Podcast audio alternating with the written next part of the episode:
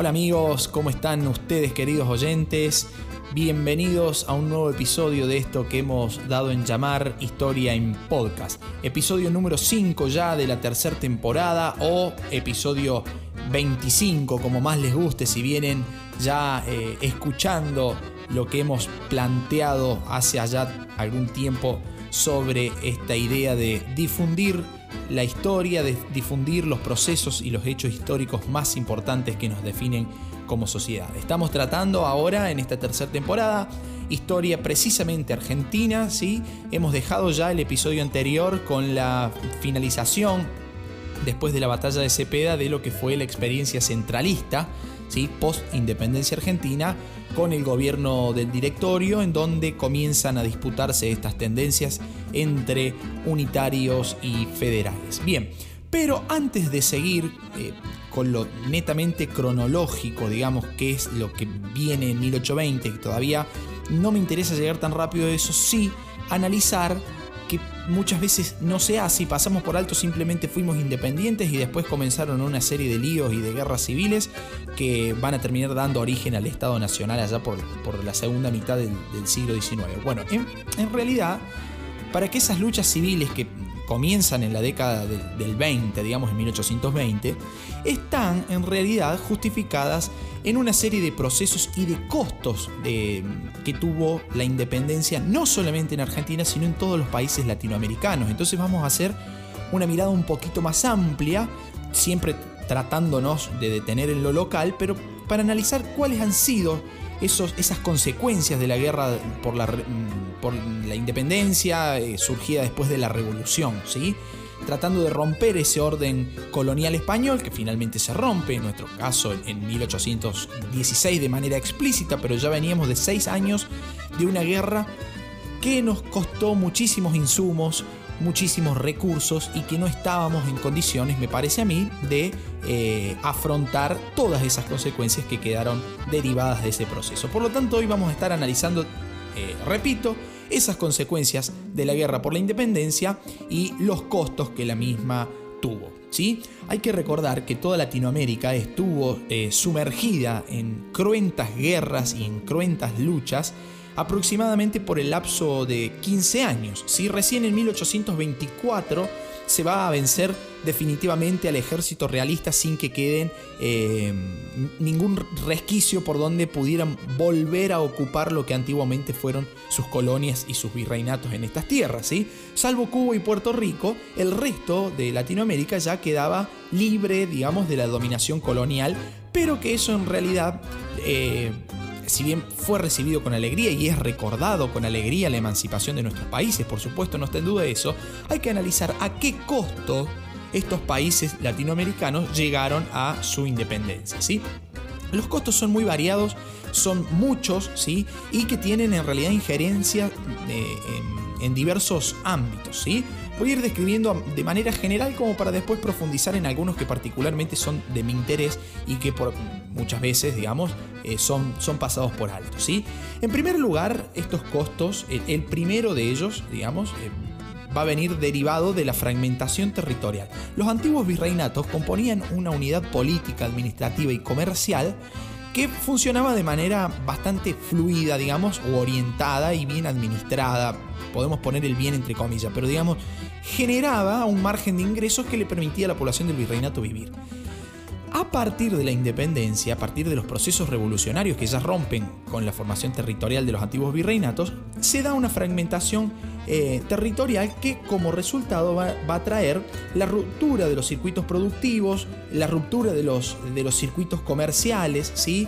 también se va a dar la famosa fuga de capitales, porque de repente los comerciantes peninsulares que se encontraban... Eh, eh, españoles peninsulares, digo, que se encontraban en las colonias americanas, los más ricos, los más poderosos, esa élite eh, española peninsular que se encontraba eh, en las, sobre todo en las, capitales virreinales, van a llevar tanto su capital como ellos mismos y su familia y su comercio y todo se vuelven a España. Entonces se da un proceso de fuga de capitales bastante interesante.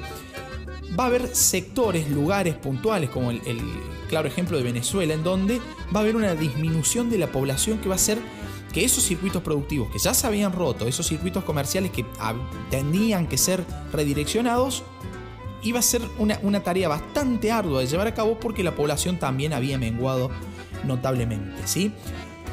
Va a haber un caso paradigmático en América Latina en esos momentos que va a ser el caso de Chile, que posterior a su independencia va a lograr eh, triplicar su exportación a Gran Bretaña. ¿sí? Eh, a través del puerto de Valparaíso van a comenzar, van a aprovechar la coyuntura internacional para buscar ¿sí? un nuevo socio comercial que venga a, reemplazar al, antiguo eh, imperio español monopólico. Bueno, ahora con el libre comercio con Gran Bretaña, los chilenos pudieron hacer frente a esta situación y salir claramente beneficiados. El resto de los países tuvo grandes problemas como venimos diciendo. Sobre todo esta libertad de comercio tan pregonada eh, durante la revolución. ¿sí? Estamos cansados del monopolio, dirán los, criollos comerciantes. Queremos comerciar libremente, ¿sí? por favor, libre comercio ya. Bien, cuando Gran Bretaña comienza a, a, revolotear, digamos, sobre estos nuevos países, sobre estos nuevos estados americanos, ¿sí? la libertad de comercio va a ser la principal bandera. Y si bien para los comerciantes eh, dedicados, eh, digamos, exclusivamente a, esta actividad libre en cuanto a la compra y venta, va a ser sumamente favorable. Los artesanos, por ejemplo, un gran sector de artesanos, sobre todo en el Virreinato del Río de la Plata, en la economía cordobesa, por ejemplo, que se fabricaban eh, artesanías orientadas al, comercio minero del Alto Perú, ¿sí? o por ejemplo también la cría de mulas en nuestro territorio cordobés, eh, que iban a ser orientadas también a ese, a ese circuito comercial del Alto Perú, se encuentran totalmente rotos. Los artesanos ahora van a tener que hacer frente a una producción en masa de mayor calidad y más barata. Entonces va a ser prácticamente imposible que la artesanía pueda sobrevivir a este periodo. Y además, si bien nos independizamos, yo pondría el término independencia muy entre comillas y se los digo muchas veces a mis alumnos y a mis amigos en alguna charla de café, este, en realidad valdría no darlo como una verdad absoluta, ni lo que está en los libros, ni, ni en este caso lo que yo voy a comentar, que es propiamente mi opinión, pero habría que ver hasta qué punto esa emancipación fue verdaderamente una emancipación y una independencia y no fue en realidad un cambio de dueño. Sí, porque hasta el momento vivíamos bajo el control comercial de España, bajo su régimen monopólico, pero a partir de ahí la, lógica comercial de, de, toda Latinoamérica, de todos estos nuevos estados que estaban comenzando a surgir, va a hacer que se acentúe esa dependencia hacia Europa, porque ahora ya no hacia España, ¿sí? Pero sí hacia la Gran Bretaña que pregonaba el libre comercio. Entonces, esas economías eh, latinoamericanas no van a poder desprenderse del dominio europeo. Cambian, no estaría mal, me parece pensarlo, como un cambio de un cambio de dueño, digo, quizás la palabra dueño es medio fuerte, pero un, eh, cambio de posesión, un cambio de dependencia. ¿sí? Dejamos de lado España para eh, aprovechar los beneficios que en ese momento brindaba Gran Bretaña, pero que como ya vamos a ver, trajo también aparejado alguna serie de conflictos. ¿sí?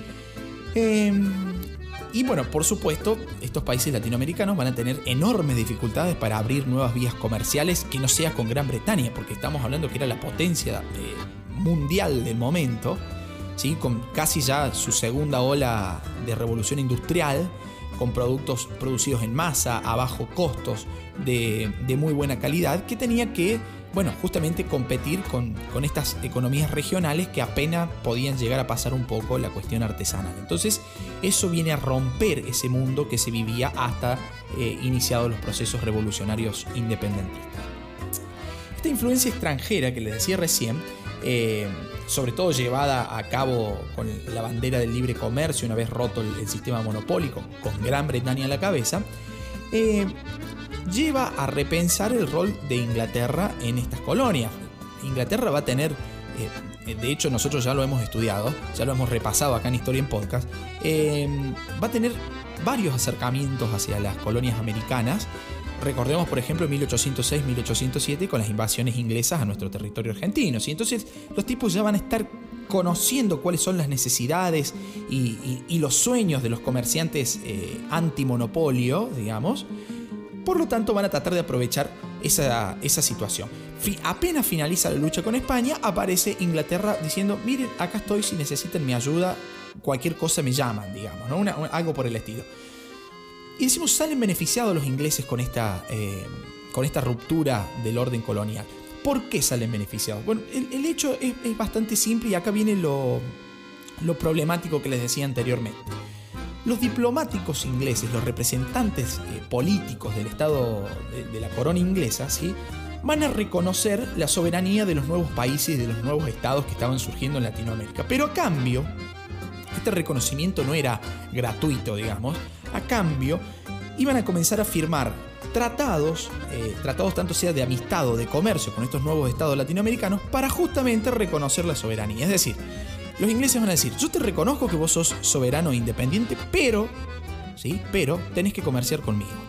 Entonces por eso digo que me parecería bueno replantearse este término de independencia, autonomía, emancipación, porque en realidad seguimos atados a los lazos internacionales, fundamentalmente a los lazos europeos. ¿no? Un ejemplo de esto, para venir un poco a historia argentina, que lo vamos a, profundizar en el próximo capítulo, es justamente el, famoso empréstito de Baring, ¿sí? de la Baring Brothers en, nuestro país, con, llevado a cabo por el secretario eh, del gobierno de Martín Rodríguez, el señor Bernardino Rivadavia, la cual fue un empréstito que después demoró 100 años en pagarse, que no se usó para lo que se iba a utilizar, que se cobraron eh, intereses por adelantado, que no llegó la cantidad de dinero que se pidió y un largo etcétera, digamos, ¿sí? Un, tristemente recordado empréstito de Baring que en realidad era la manifestación explícita de, de esto que acabo de, de decir, digamos, ¿sí? Gran Bretaña reconoce la autonomía y la independencia de estos nuevos países, pero a cambio los subyuga, digamos, eh, contratados de, amistad, de comercio o en este caso empréstitos ¿sí? en forma de capitales. Em, para el año 1820 los ingleses, Gran Bretaña en realidad, van a tener que comenzar a soportar la competencia estadounidense en las colonias, eh, en las ex colonias eh, españolas en, Sudamérica. ¿sí? ¿Por qué? Porque Estados Unidos tenía una flota y un sistema comercial mucho más ágil que el inglés, lo cual hacía que la competencia fuera, fuera bastante codo a codo en muchos casos dificultándole eh, ese comercio que sobre todo Gran Bretaña ejercía en América del Sur. En América Central Estados Unidos va a tener un, control eh, más próximo, más cercano, lo cual le va a permitir tomar algún tipo de ventaja. Además, también va a aparecer para los ingleses la competencia francesa, ya que los franceses eran los encargados de traer, de importar a los países eh, sudamericanos productos de lujo. el ejemplo número uno de esto es el champán, el famoso champán francés, los vinos espumantes, digamos, que venían justamente de la zona de, Borgoña, de, la champaña francesa, digamos. Entonces esos productos de lujo eran traídos aquí por eh, franceses y no por ingleses. Pero eh, las, los nuevos países latinoamericanos, eh, digamos, tanto con, Estados Unidos como con Francia, ejercían un, comercio de tipo, digamos, complementario y no sustitutivo, lo cual, eh, digamos, Gran Bretaña pasó a guardar su posición preponderante en cuanto a este nuevo sistema eh, comercial. Como les decía al comienzo, las economías regionales de estos eh, nuevos países van a, van a, vivir un proceso de destrucción casi total, digamos, ¿sí? van, a, van a necesitar un, redireccionar su economía y buscar un nuevo mercado, digamos, el, caso que siempre pongo de, nuestra provincia de Córdoba, orientada siempre mirando al norte, mirando al Alto Perú, tanto la producción artesanal como el, criado de, mulas, ¿sí? Eh, ese, ese, circuito se rompe y ahora tiene que dejar de mirar al norte para empezar a mirar hacia otro mercado que es justamente el que está ubicado en el puerto de Buenos Aires hay que empezar a producir nuevas cosas que el, contexto internacional demanda y además comenzar a venderlas de una nueva modalidad y hacia un nuevo mercado y hacia un nuevo punto de venta, digamos que en este caso, en el caso argentino, digamos, va a ser el puerto de Buenos Aires que era el autorizado para, para comerciar, ¿sí?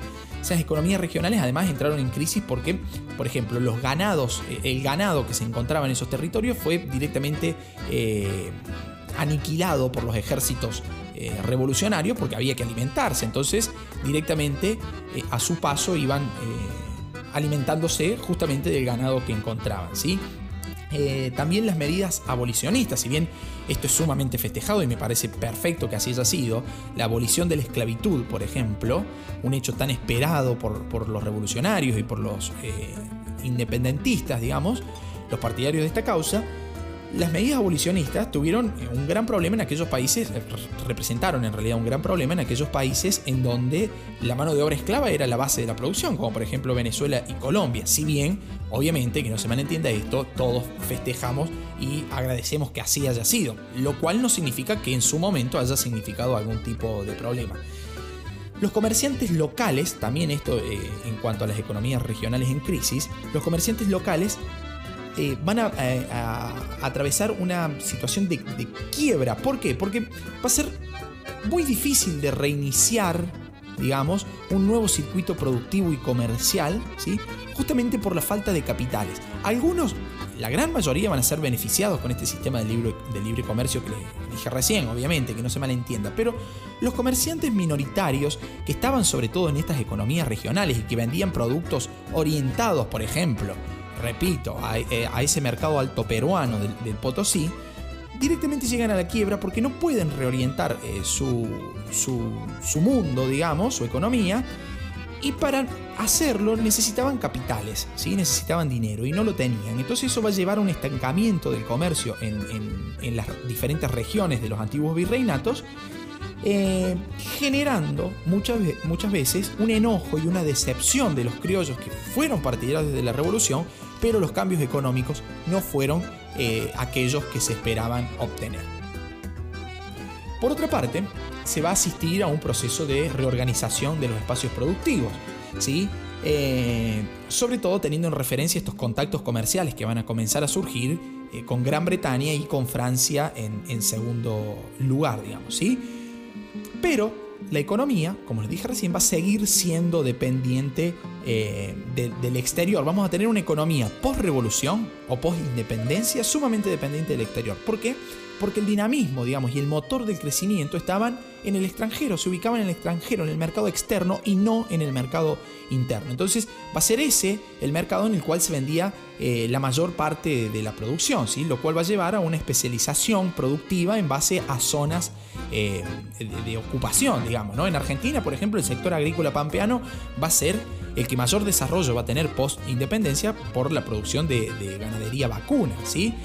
Eh, para eso va a ser esencial sumar nuevas tierras eh, habilitadas para la producción. Recordemos que en esos momentos eh, la mayoría de las tierras estaban en manos de, aborígenes, digamos, ¿sí? de grupos de pueblos originarios que no utilizaban sus tierras para este sistema. Entonces había que quitárselos, quitárselas perdón, a esas tierras a los grupos nativos americanos, lo cual fue un procedimiento que se hizo en nuestra historia de manera sumamente violenta, digamos. ¿sí? Estaríamos hablando a niveles de un genocidio. El propio Estado mata a aquellos que poseían tierras y no eran utilizadas para la finalidad que el propio Estado buscaba. Entonces eh, va a ser el, primer garante de la vida, que es el Estado, va a ser el encargado de matar para quitar. ¿sí? Entonces ahí estamos hablando de un genocidio del cual profundizaremos también eh, más adelante, esas llamadas campañas al desierto, el mal llamado desierto. Eh, además, este sector agrícola pampeano, en, en, este contexto de especialización productiva, ¿sí? Eh, no iba a necesitar tanta mano de obra. ¿sí? Los productos que se exportaban, que se producían y que luego se exportaban, era la carne salada, el famoso charque y el tasajo. ¿sí? Se exportaba también cuero, eh, se exportaba cebos, la, grasa, digamos, de los, de los animales vacunos, de las vacas, para producir sobre todo eh, velas en esos momentos, una industria bastante interesante, ya que no existía la luz eléctrica. Y también las, las astas de, de las vacas, los famosos cuernos de vacas, para diferentes trabajos que en el exterior se requerían. ¿sí? En ese contexto de, reorientación de la producción y de especialización productiva en, nuestra Argentina van a surgir las famosas estancias y saladeros, ¿sí? que eran en realidad las estancias grandes extensiones eh, de tierra, ¿sí?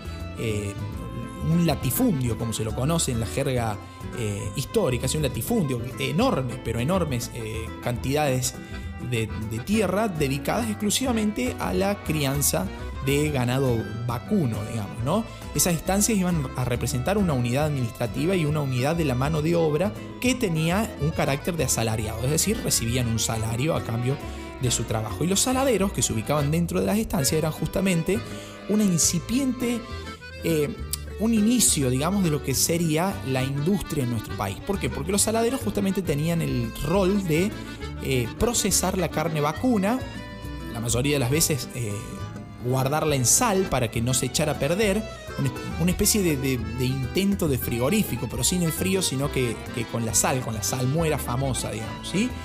Eh, por eso decimos que hay, ya hay un proceso de manufactura que permite pensar a, los saladeros que se ubicaban dentro de las estancias como incipientes formas de industrialización. ¿no?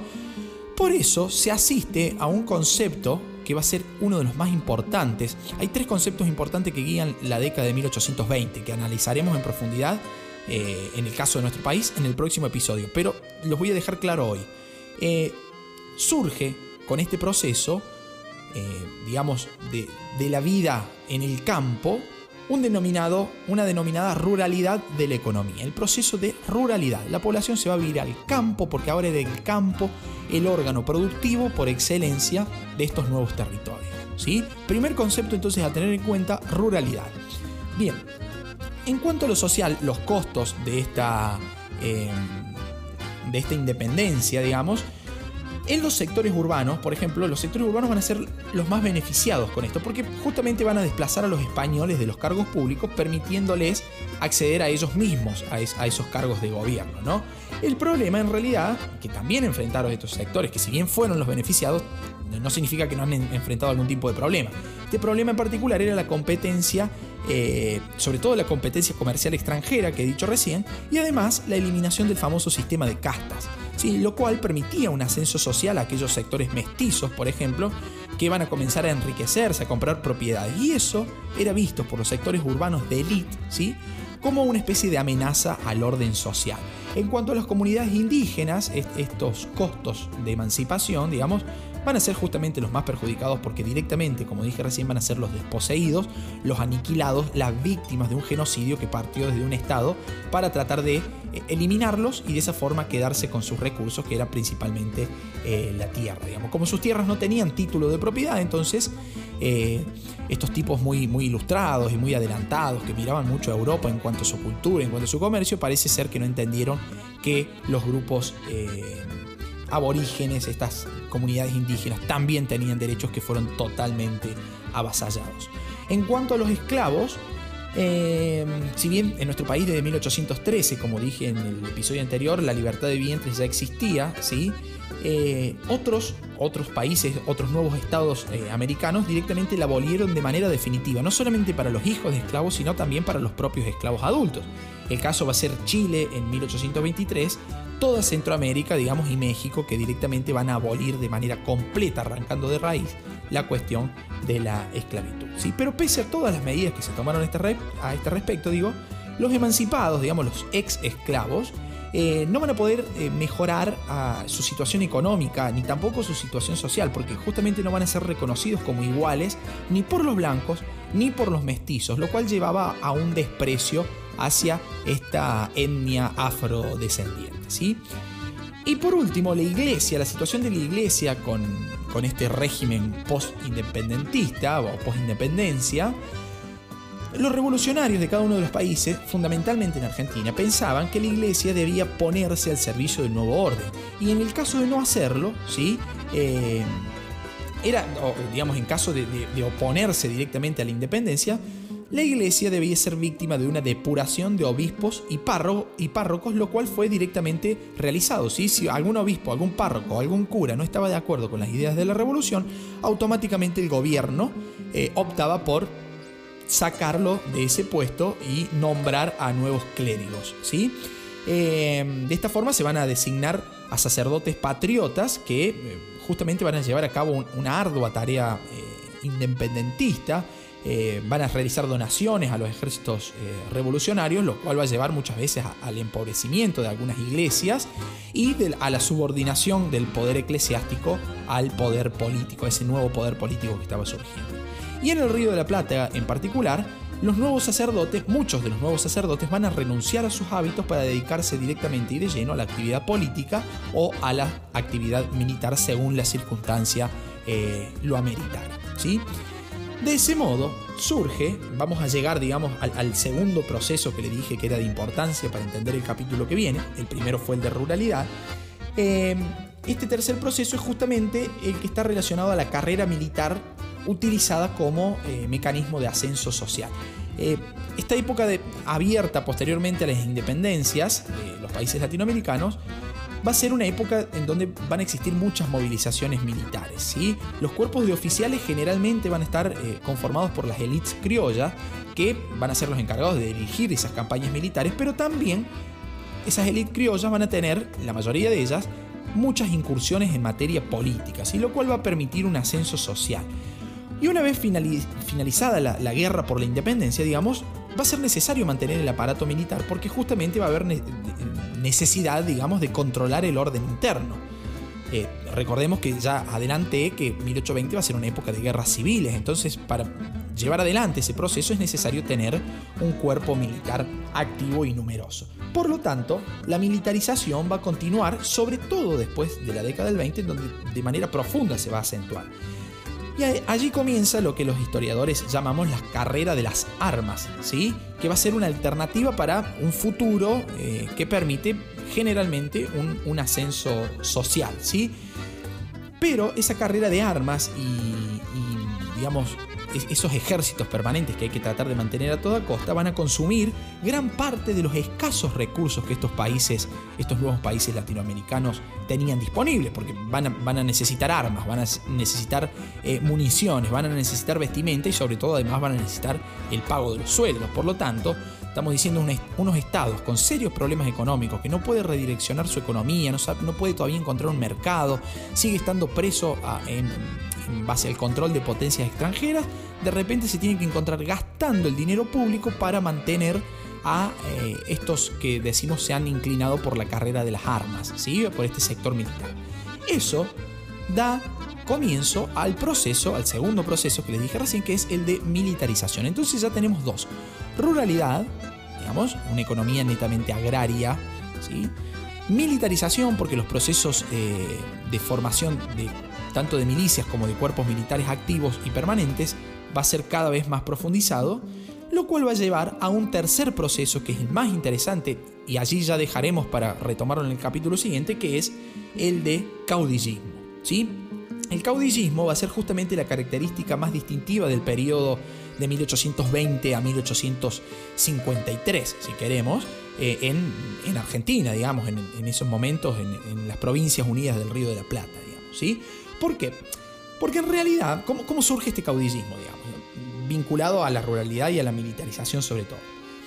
Vamos a tener, vamos a asistir a un proceso de ascenso de los terratenientes. Los terratenientes van a ser los grandes, eh, los, digamos, los grandes titiriteros que manejan a los títeres.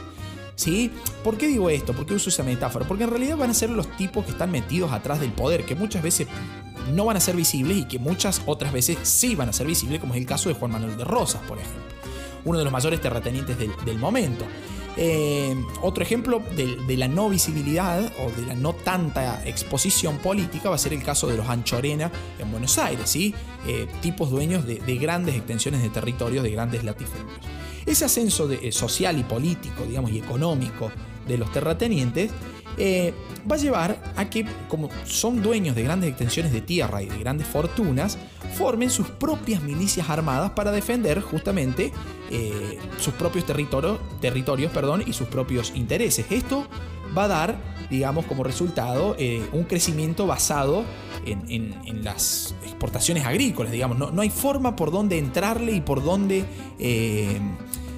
por donde deslegitimar y por donde herir a ese régimen de terratenientes que estaba surgiendo, ¿no? Poder político, imagínense ustedes, poder político, poder económico, poder social y además una milicia permanente que los defiende, ¿sí? Eso lleva a que se dé el inicio de este proceso conocido como caudillismo. ¿Por qué? Porque esas milicias van a tener como referente y como jefe al propio terrateniente, ¿sí? que ya tenía muchísimo poder social, político, económico y ahora tiene además poder militar en su territorio. ¿sí? Entonces ese caudillo, ese terrateniente poderoso, va a ser la persona con más poder, ¿sí? eh, que cualquiera de los ejecutivos nacionales que se encontraran en ese momento. ¿sí? Había rincones en donde la autoridad, rincones digamos, del territorio de, un país, en donde eran más respetadas las decisiones de los caudillos, donde llegaba de manera mucho más clara las, autoridades de estos caudillos, que de la propia política nacional, digamos, ¿sí? Había sectores que directamente obedecían y no reconocían a otra autoridad más que su propio caudillo. Entonces, tenemos el panorama ya directamente liso y allanado después de analizar, eh, eh, digamos, eh, los problemas, los costos que trajo la emancipación de las colonias americanas de, de España, ¿sí? Llegamos a la formación de un proceso tripartito, de un proceso triple, que es el de ruralización primero, militarización después y caudillismo en última instancia, que nos permitirá entender el próximo episodio de Historia en Podcast. Bien amigos, espero que haya sido agradable, ameno y dinámico este episodio de hoy. Dejo como siempre mis redes sociales, Facebook, Instagram o Twitter me pueden encontrar como Luquitas Bota y allí intercambiamos ideas como ya lo hemos hecho en innumerable cantidad de veces con todos los oyentes que me escriben. Les dejo un saludo muy grande y los espero en un próximo episodio que prometo será muchísimo, pero muchísimo más interesante porque analizaremos los comienzos de las luchas políticas en nuestro país. Chao amigos, hasta la próxima. Si quieres seguir aprendiendo sobre este y otros temas, comprar nuestros libros o hacer tu donativo al canal, visítanos en nuestro Instagram Historia en Podcast o hace clic en el enlace de la descripción de este episodio.